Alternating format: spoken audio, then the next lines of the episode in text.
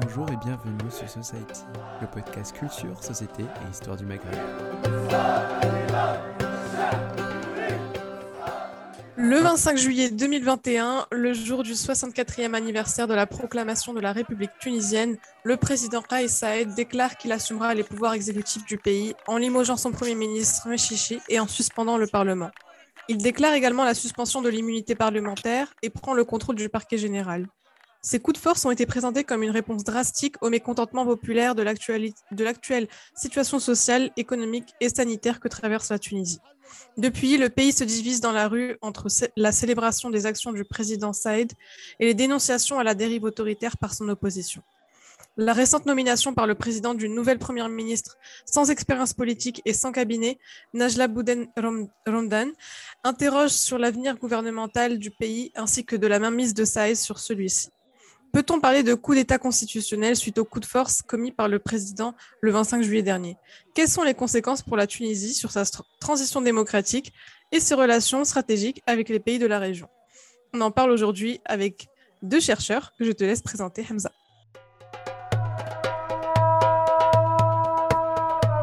Bienvenue donc sur la saison 3 de Society et cette fois-ci on va donc parler de la Tunisie et de sa transition de l'avenir incertain de la Tunisie avec tout d'abord Théo Blanc, doctorant en sciences politiques à l'Institut universitaire européen, diplômé du master Méditerranée-Moyen-Orient de l'Institut d'études politiques de Grenoble en 2018.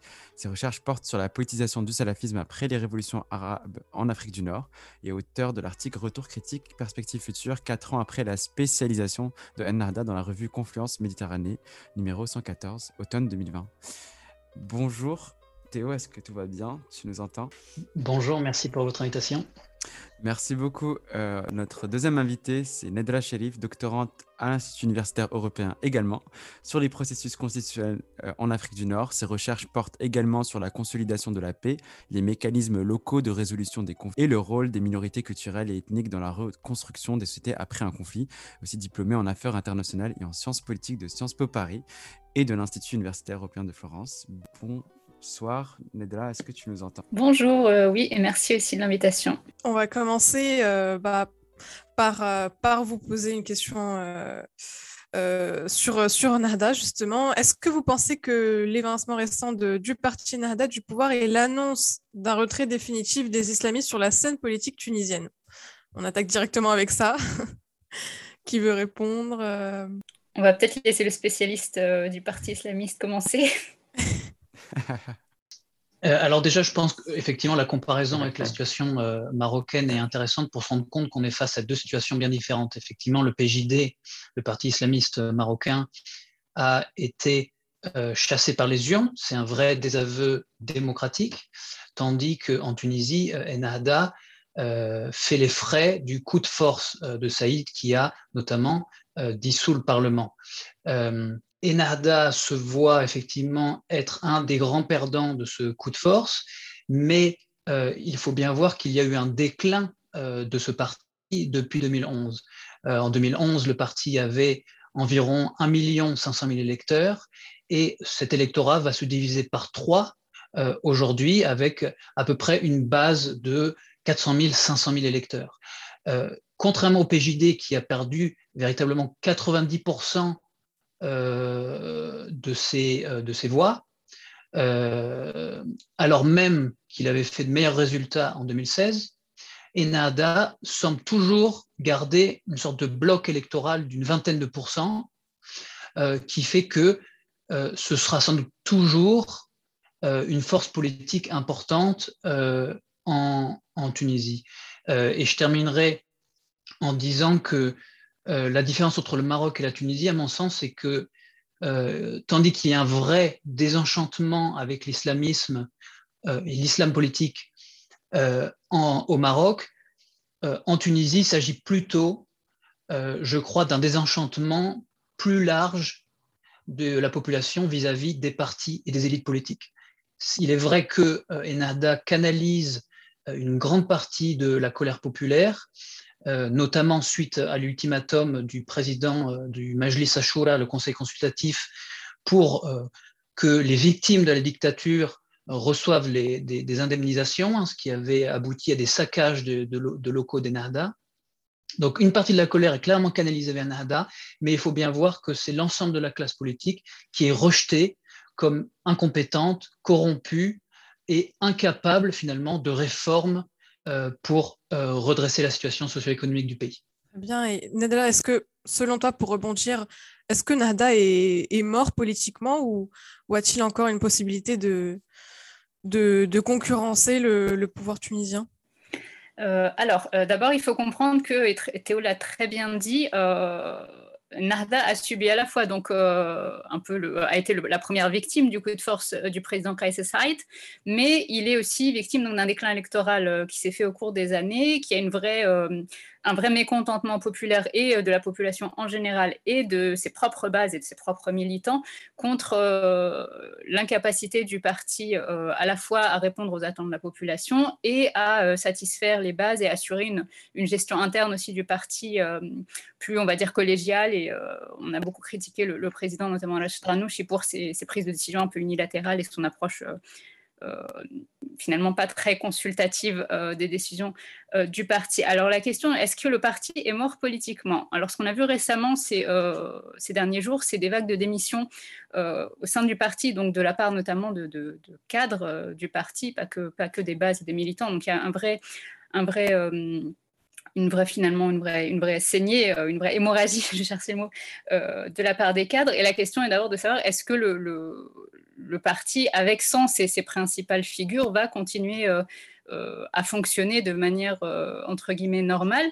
Donc il y a un problème, est-ce que le, parti va être capable de se renouveler, de se, maintenir euh, sans la présence d'un grand nombre de, figures importantes du parti? Ça, c'est euh, le fonctionnement interne, c'est la question du fonctionnement interne du parti. Et puis ensuite, vu le rejet donc euh, généralisé et la concentration du mécontentement populaire contre Narda, est-ce que le parti a encore des chances de se maintenir sur la, sur la scène politique et d'avoir un poids électoral?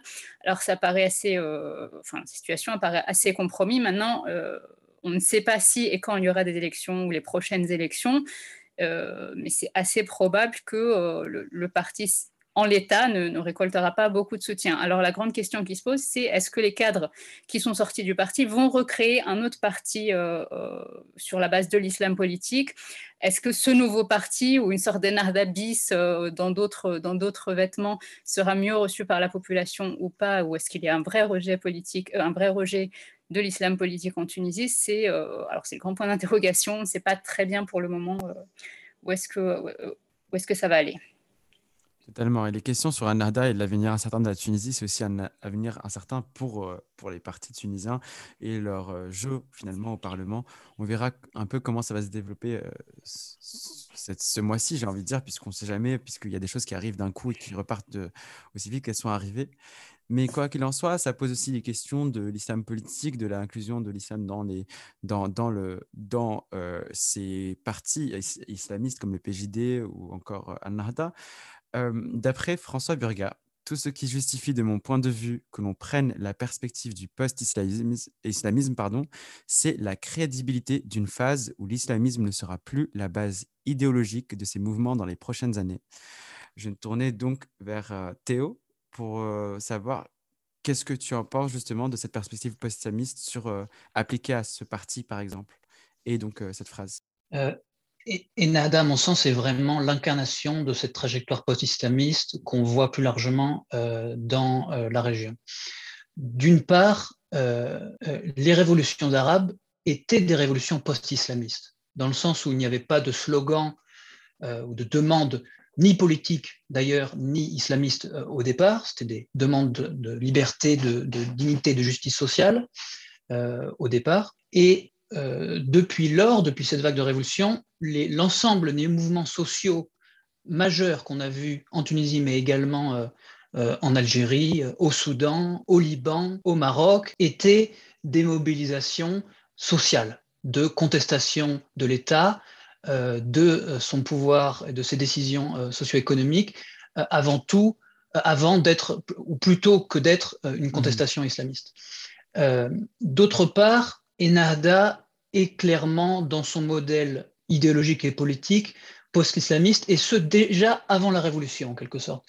Déjà dans les années 90 et surtout en, 2005, Ennahda abandonne l'État islamique en faveur de l'État civil.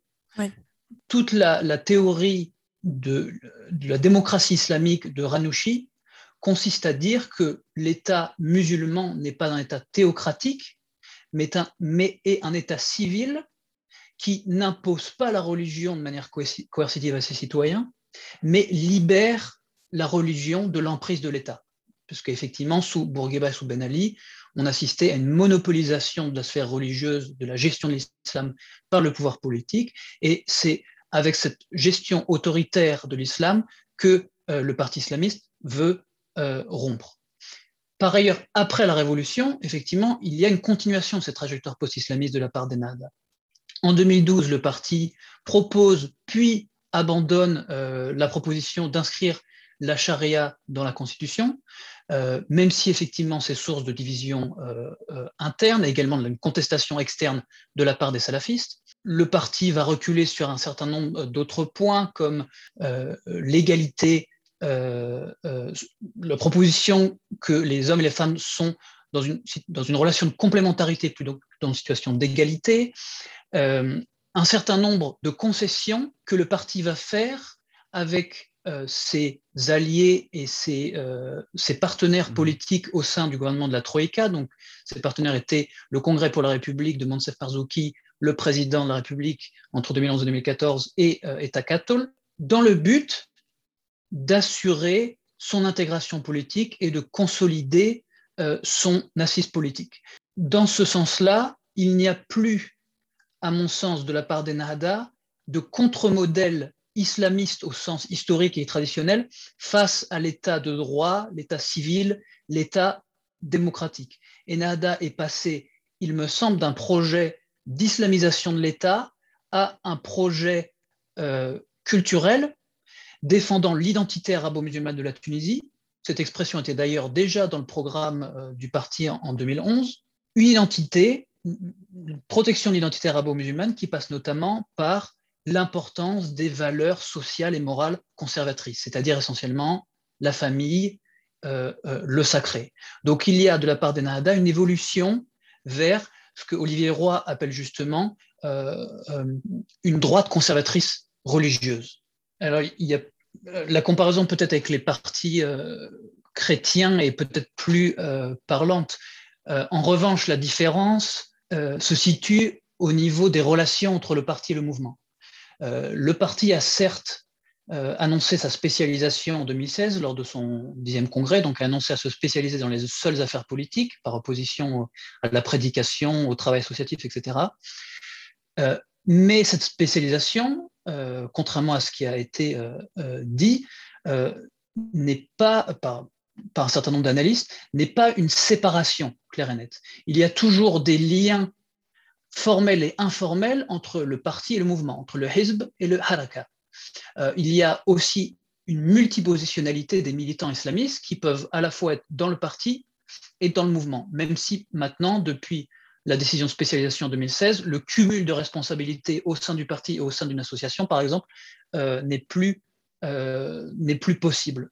Donc, peut-être que la spécificité euh, de, ce parti, même si la comparaison avec euh, la droite chrétienne est, parlante, euh, vient de ce, cette résilience des liens étroits entre parti et mouvement.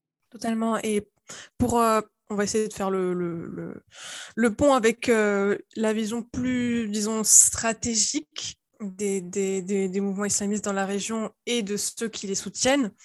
On sait que la politique euh, nationale tunisienne n'est pas isolée dans la région et que, et, que c'est, on voit que c'est un théâtre aussi d'influence entre plusieurs puissances, euh, notamment euh, le fameux axe entre d'un côté les Émirats arabes unis, l'Arabie saoudite et de l'autre le Qatar et la Turquie.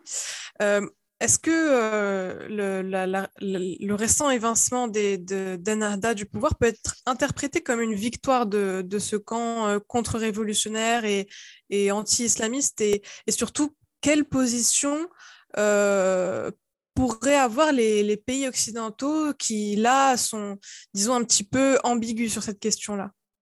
Peut-être Nedra pour rebondir, puis Théo?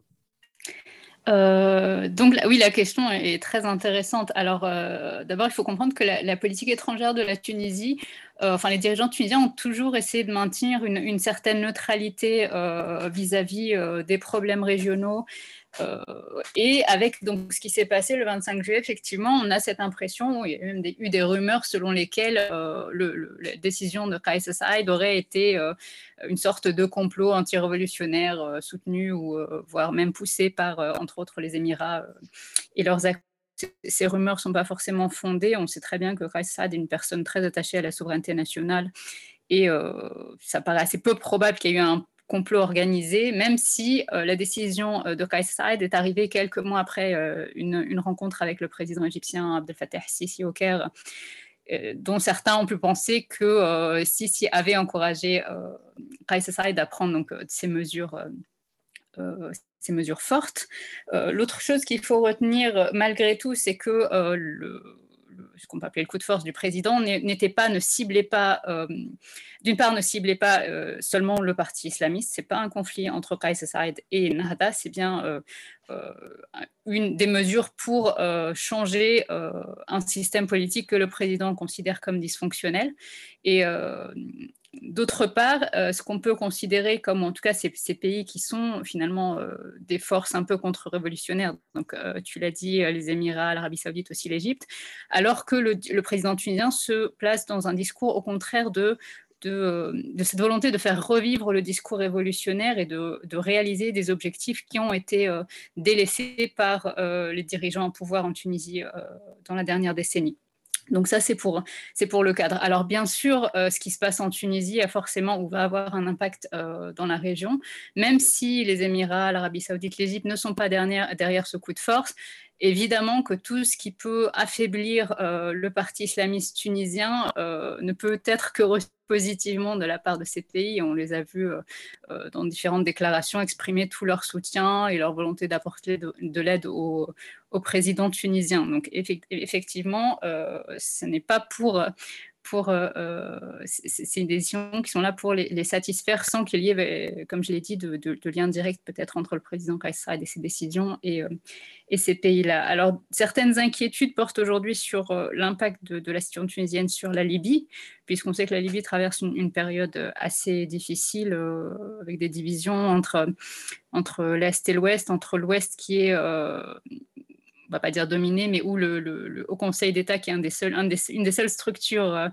dominées par les islamistes libyens, qui a exprimé euh, son opposition à la décision euh, de Kais Saad, et puis à l'Est, au contraire, donc le, Parlement, le maréchal Khalifa Haftar, qui est soutenu par les Émirats et l'Égypte, qui au contraire a reçu très positivement les décisions euh, de Kais Saïd. Il y a beaucoup d'inquiétudes aujourd'hui sur le fait qu'un échec de, euh, de, la transition démocratique tunisienne serait un mauvais exemple sur la Libye. Beaucoup de gens se disent finalement, est-ce que s'engager dans des élections, puisque des élections sont prévues en décembre en Libye, est-ce que c'est la bonne solution pour pour euh, arriver à des institutions démocratiques? Est-ce que, euh, voilà, quel est l'intérêt d'élire un président si c'est pour se retrouver dans un régime ou dans un renversement de pouvoir tel que la Tunisie? Donc, beaucoup d'inquiétudes euh, côté libyen. Puis, il y a eu quelques frictions récemment entre le président tunisien et le Premier ministre libyen sur des, affaires de, de, fermeture de frontières, etc. Bon, ça s'est résolu euh, assez rapidement, mais donc beaucoup de beaucoup d'inquiétudes de, la part du voisin libyen. Du côté de l'Europe, alors euh, c'est vrai que l'Europe et même les États-Unis ont, eu au départ une, position un peu d'attentisme. Euh, je pense que, que, ces pays-là n'étaient pas mécontents de voir les choses se débloquer un petit peu en Tunisie, puisque ça fait plusieurs mois qu'il y a un énorme blocage politique et les interlocuteurs européens et occidentaux de manière générale avaient, je pense, des difficultés à savoir à qui s'adresser en Tunisie et quels étaient leurs interlocuteurs entre le président, le premier ministre euh, et, toutes les tensions qu'il y a eu entre eux. Maintenant, euh, quel, impact ça va avoir? Alors, euh, le discours officiel de ces pays-là, c'est qu'on attend un retour au fonctionnement normal des institutions, qu'on soutient la démocratie, qu'on soutient donc le, retour à une certaine normalité. Maintenant, est-ce que je ne pense pas qu'il soit ni pour ni contre la mise, la mise à l'écart des islamistes. Je pense qu'ils sont pour avoir un interlocuteur euh, en phase 2 en Tunisie qui soit euh, le, plus, le plus crédible et le plus, euh, efficace pour maintenir des relations à la fois politiques, économiques normales, notamment avec l'autre rive de la Méditerranée. Oui, totalement. Et je vais peut-être faire rebondir Théo sur cette question-là pour parler aussi un peu des pressions un peu qui viennent s'ajouter. On a parlé justement de à la fois de ces de ces complicités, par exemple avec Saïd et LCC qui disaient qu'il fallait ensemble guider les peuples vers vers la démocratie telle qu'ils le voyaient eux. Il y a aussi des pressions qui viennent s'ajouter à tout ça. Et puis parmi tous les termes qu'on a pu utiliser, alors que ce soit un peu islamisme, etc. Il y a aussi le mot maintenant qui apparaît de présidentialisme? Est-ce qu'on se tourne vers un présidentialisme avec, euh, avec euh, Saïd, euh, qui, où vraiment le président joue un rôle prépondérant, surtout, comme l'avait dit Tilia au début de ce, de, ce podcast, avec la nomination d'une première ministre? Ou est-ce que, comment, comment tu analyses justement peut-être ce mot et puis les pressions qui viennent s'appliquer, qu'elles soient du FMI ou d'autres instances? En ce qui concerne le rapprochement entre Saïd et euh, l'Égypte et d'autres euh, pouvoirs euh, autoritaires comme l'Arabie saoudite et les, Émirats arabes unis, je pense qu'il s'agit d'un rapprochement essentiellement opportuniste qui s'inscrit également dans une stratégie de maintien du lien avec les États-Unis, qui sont dans une relation privilégiée avec euh, l'Arabie saoudite, les Émirats arabes unis et, l'Égypte. Mais euh, comme l'a dit Nedra, Saïd reste profondément attaché à la souveraineté nationale et donc euh, n'autorisera pas, me semble-t-il, d'ingérence de, la part de ces pays. on se rappelle que au temps de Béji Qaïd Essebsi, feu président Essebsi, les Émirats arabes unis avaient proposé à Essepsi 10 milliards de dinars euh, en échange de l'exclusion des islamistes euh, du, euh, du, pouvoir, ce qui n'a pas été fait. il y a, je pense, de la part des élites politiques, clairement un, une, insistance sur la souveraineté du pays. Il y a clairement un tournant autoritaire en Tunisie. Le, décret présidentiel, donc les trois, euh, dates clés sont effectivement le 25 juillet euh, avec la dissolution du Parlement, euh, le 24 août avec la prolongation des mesures et le 22 septembre avec le décret présidentiel prolonge la dissolution du Parlement, suspend les privilèges et les salaires des députés et va abroger de fait la Constitution. À, l'exception de l'article 1 et de l'article 2, euh, ce qui permet en fait euh, au, président d'argumenter ou de se présenter comme agissant dans les clous constitutionnels et donc de garder son image euh, constitutionnelle auprès des bailleurs de fonds et auprès des puissances occidentales qui insistent, comme l'a dit Nedra, sur un retour au, au fonctionnement normal des institutions démocratiques. En ce qui concerne l'Europe, euh, effectivement, l'Europe, leur position, la position officielle des pays européens, notamment de la France, c'est qu'il euh, faut un retour euh, à la démocratie, mais clairement, et on le voit avec la décision récente du ministre Darmanin de diminuer de moitié les visas accordés aux pays maghrébins, c'est clairement l'immigration et euh, également la lutte contre le djihadisme, les deux questions étant euh, imbriquées euh, du point de vue des élites politiques françaises et européennes, qui constituent les priorités stratégiques de, l'Europe. la France est assez hostile au parti Ennahda hein, et aux islamistes en général. De ce point de vue-là, ils ont une politique étrangère assez proche de celle des, des Émirats arabes unis, de l'Égypte et de l'Arabie saoudite.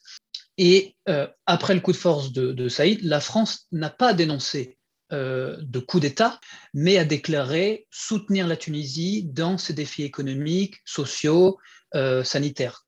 les présidents Macron et Saïd ont échangé par, téléphone et Macron, lui, a assuré, a assuré à Saïd d'être aux côtés de la Tunisie et des Tunisiens, mais n'a pas condamné fermement le coup de force de Saïd comme étant un coup d'État. La priorité, je pense, pour ces pays, c'est euh, qu'il y ait un interlocuteur, effectivement, comme le disait Nedra, euh, stable, euh, crédible, qui puisse rétablir la situation socio-économique et sanitaire du pays. En ce qui concerne la présidentialisation du régime politique tunisien, il est, cette présidentialisation est, certaine. depuis le décret présidentiel, Kais Saïd a autant, sinon plus de pouvoir que Bourguiba et Ben Ali n'en avaient il, de fait, concentre les pouvoirs exécutifs et législatifs. Il pourrait également concentrer les pouvoirs judiciaires, même s'il a renoncé à être procureur euh, général de, la République. Il a la possibilité donc d'apporter des réformes à des acquis historiques, des acquis législatifs euh, juridiques euh, historiques de, la Tunisie, comme le Code du statut personnel, établi en 1956 par euh, Bourguiba et qui, est, décrit et vu comme étant un acquis démocratique et féministe quasiment dans, le, monde arabe. Oui, parfaitement. Juste pour, pour rebondir avec Nedra avant de conclure, comment tu, vois cette présidentialisation de Khaïs Saïd? Est-ce que c'est, on se dirige vers une présidentialisation selon toi? Et est-ce que cette utilisation de l'article 80 de la Constitution euh, euh, peut être considéré comme un véritable coup d'État, euh, comme ses, opposants le disent, ou, simplement une, exploitation des failles de, des pouvoirs d'exception qu'octroie la, la, Constitution? Alors, d'abord, on va commencer par l'article 80. moi, je, laisse de côté le terme coup d'État ou pas coup d'État. Je trouve qu'il a été très instrumentalisé par les différentes parties en Tunisie et à l'extérieur donc on va laisser de côté. Alors c'est vrai que l'article 80, qui, euh, comme on le sait ou on ne le sait pas, est quasiment une, copie de l'article 16 de la Constitution française, euh, contient des failles puisque tout d'abord, il, ne définit pas clairement euh, les conditions exceptionnelles qui permettraient donc son activation. la formulation est très vague et qui ne définit pas non plus le type de mesures exceptionnelles qui peuvent être prises durant cette période.